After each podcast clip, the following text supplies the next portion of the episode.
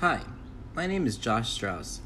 My hometown is Bethesda, Maryland, but before I go into the specific demographics of my city, I want to put you, the listener, in the mind of my fictional character I have created named Carlos.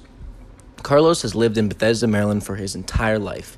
He's a second generation immigrant, and his parents have done their best in supporting him as he grew up, but he still felt slight feelings of resent at the fact that they were often working long hours and did not spend lots of time with Carlos. But his troubles don't stop there.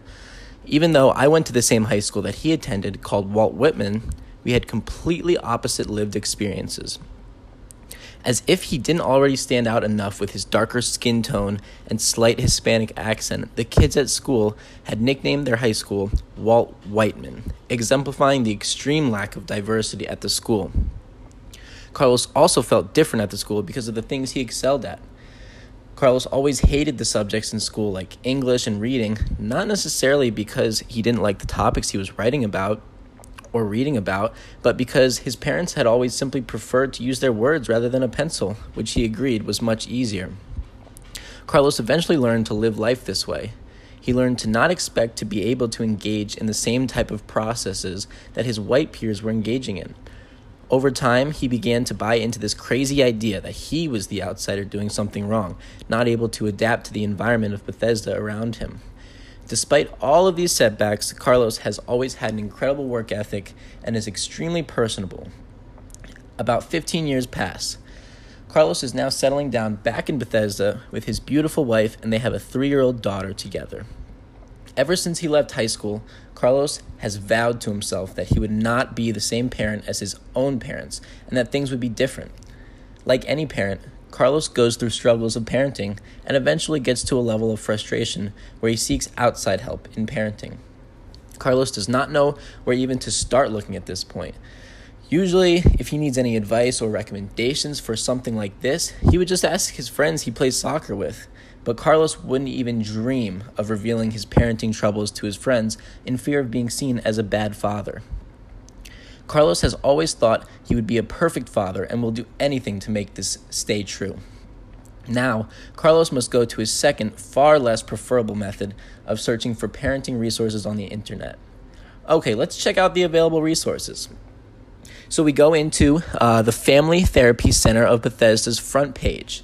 And the first thing we see are seven total sections dividing up the different helpful resources. And would you like to know what six out of the seven sections consist of? Books. Just a list of books. That's right. They only have one single section to account for resources that involve in person interaction or spoken learning. Click on some of the other search results, and you find very similar examples of culturally insensitive interventions. Even if one of the interventions are actually constructed in a culturally responsive way, it is still extremely unlikely that the method of communicating the existence of that intervention will be culturally responsive itself.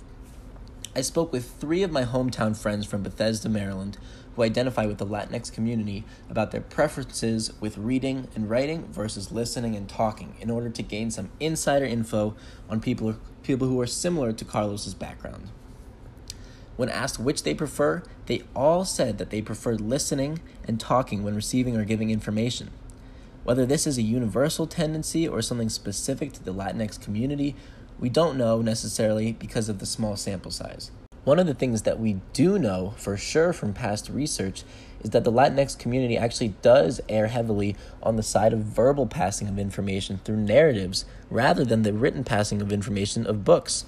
If the people in the Latinx community would rather receive their information about how to become a better father in the form of a story or a conversation rather than a dense book in a language that isn't even their first, who are we to tell them how to go about getting better?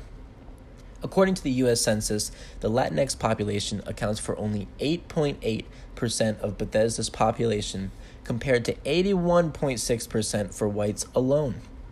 This makes it even more difficult for Latinx fathers to overcome these cultural barriers, as basically four out of five people around them belong to the dominant majority race, reaping the benefits of white privilege.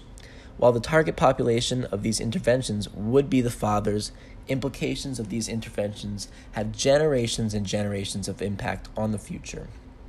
While Latinx fathers would definitely have their lives improved because of these interventions, the true benefactor would be their kids, their kids' kids, and so on.